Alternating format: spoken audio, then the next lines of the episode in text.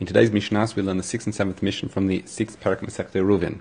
And as we've been explaining previously, for an Eruv Chatzeirot, each of the houses have to contribute bread to be placed in one of the houses in order to form an Eruv.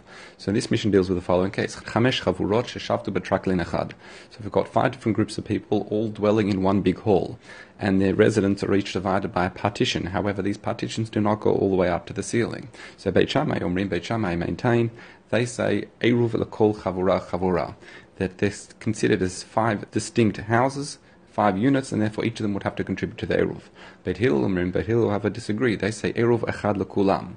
Why? The fact that they're in this hall and the partitions don't go up to the ceiling, it's as if they're in one single dwelling. However, Ummodim, they agree, however, that Bizman shemiktzatan shruim bechadarim o Baliot, if, however, the walls, these partitions, go all the way up to the ceiling, despite the fact they're all in one big building, then they are considered as separate houses and tzrichim eruv lakol chavura v'chavura.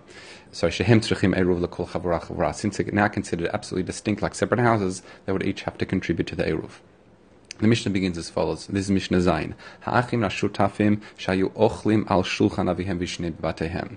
So in this Mishnah, what we're dealing with is, again, Eruv Chatzerot. So as I've explained, each of the different houses have to contribute food, or specifically bread, I should say, and placed in one of the houses. However, the house in which the bread is being contributed, that house itself, they don't have to contribute.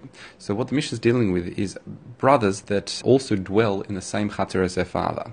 However, while they each live in separate houses, they are dependent on their father for food. So in other words, the expression is ochlin shulchan avihem, which doesn't literally have to mean that they're actually eat at their father's table. However, the father provides them all with food. And the interesting case is here where it says hachina shutafin means that it could also referring to the case of shutafin, meaning workers as well that rely on one of the partners or the person employing them to actually provide the food as well. That would be another case we're referring to. So let's say what the Mishnah does with it. Mishnah says eruv lakol echad ve'echad, meaning if they're making the eruv in somebody else's house, they're considered distinct separate units, and each of them, each of the brothers or each of the partners would have to contribute bread to this eruv chatzerot. If one of the brothers forgot to contribute, then, as we explained, that would be a problem, and it'd be mavatel reshuto. He'd have to do bittul reshut, meaning forego his right in the chatzir in order that people can carry in the chatzir on Shabbat.